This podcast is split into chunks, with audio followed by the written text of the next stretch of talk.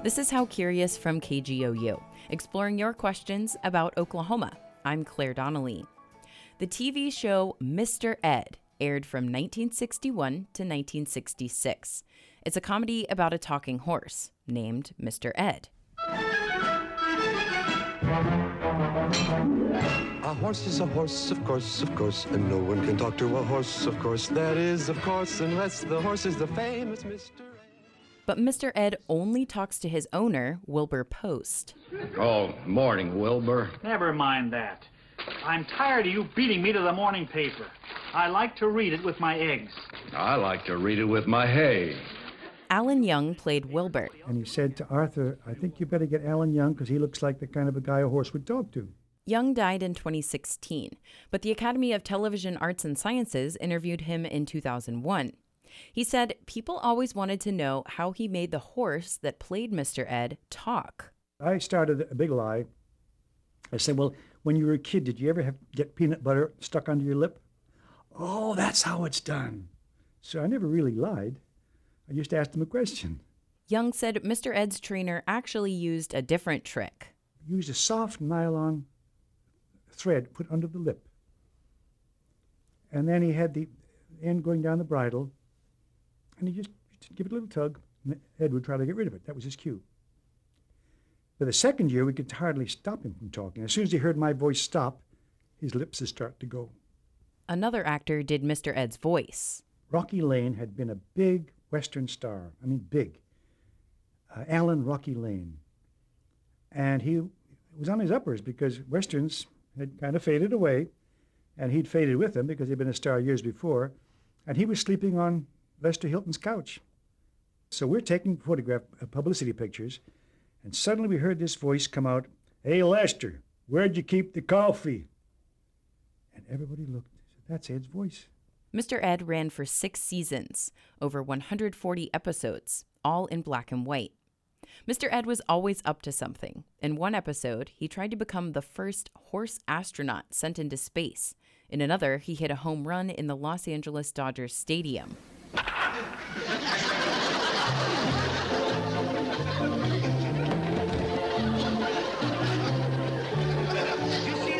I don't believe it. You know, that's the smartest horse I ever saw. Well, he's not so smart.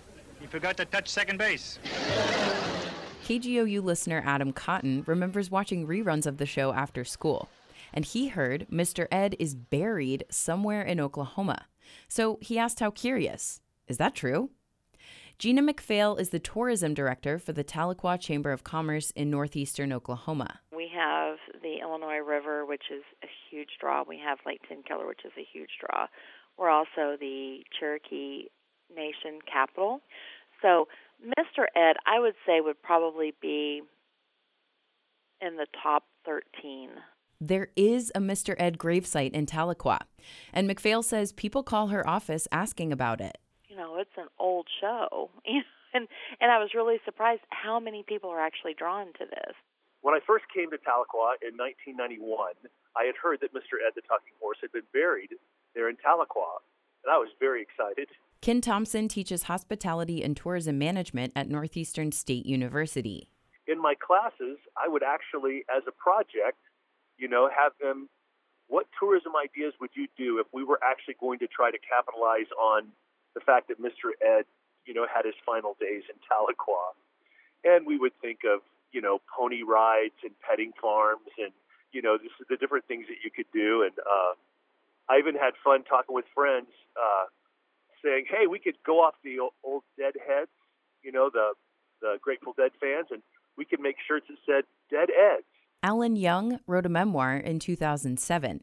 In it, he said Mr. Ed was played by a Palomino named Bamboo Harvester. He wrote that after the show ended, Mr. Ed and his trainer, Lester Hilton, moved to a tiny house with a small backyard, paddock, and barn on Spark Street in Burbank, California. Young visited when he was in town. According to Young's book, around 1970, Hilton went to see some relatives in Oklahoma for a few days, leaving Mr. Ed with a different caretaker. Young said Mr. Ed sometimes had trouble getting up after lying down because he was a heavy horse with skinny legs.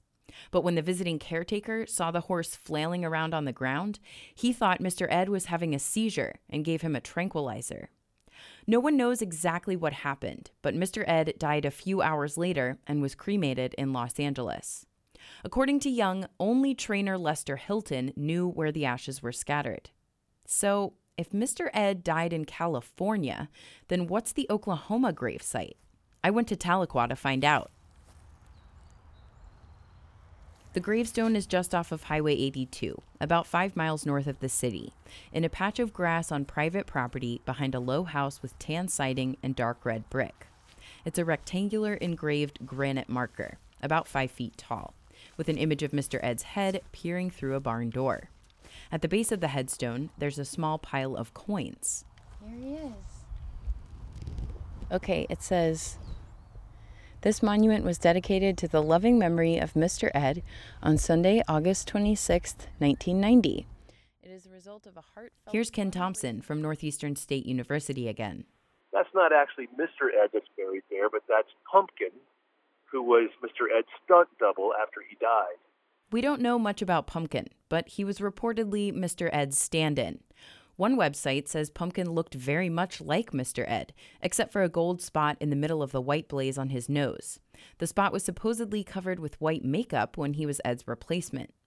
In his book, Alan Young didn't mention the name Pumpkin, but he did write Mr. Ed's production company used a different horse for publicity photo shoots in 1960. Young said after the show was successful, the studio learned someone was showing a horse around the country as the original Mr. Ed. But the studio decided it was innocent and not worth pursuing. Gina MacPhail at the Tahlequah Chamber again. This one was Mr. Ed at some time.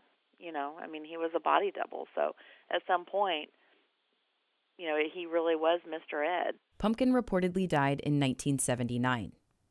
According to one newspaper article, about 200 people came to the 1990 unveiling of the Mr. Ed monument. Bands played in the hot sun as people milled around the property, owned at the time by Danny and Darlene Snodgrass. The current owner didn't respond to my request for an interview. Ken Thompson says he likes seeing the Mr. Ed marker on his drive to work, even if it's really for Pumpkin. It's still exciting. It's still fun. We have a celebrity uh, look-alike buried buried in Tahlequah.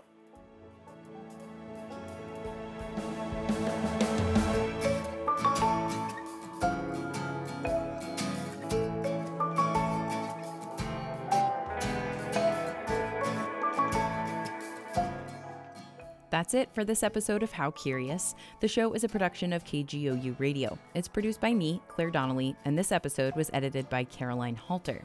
David Gray composed our theme music. Send us your Oklahoma questions at curious at kgou.org. And make sure you never miss an episode by subscribing to our podcast on iTunes or wherever you get your podcasts.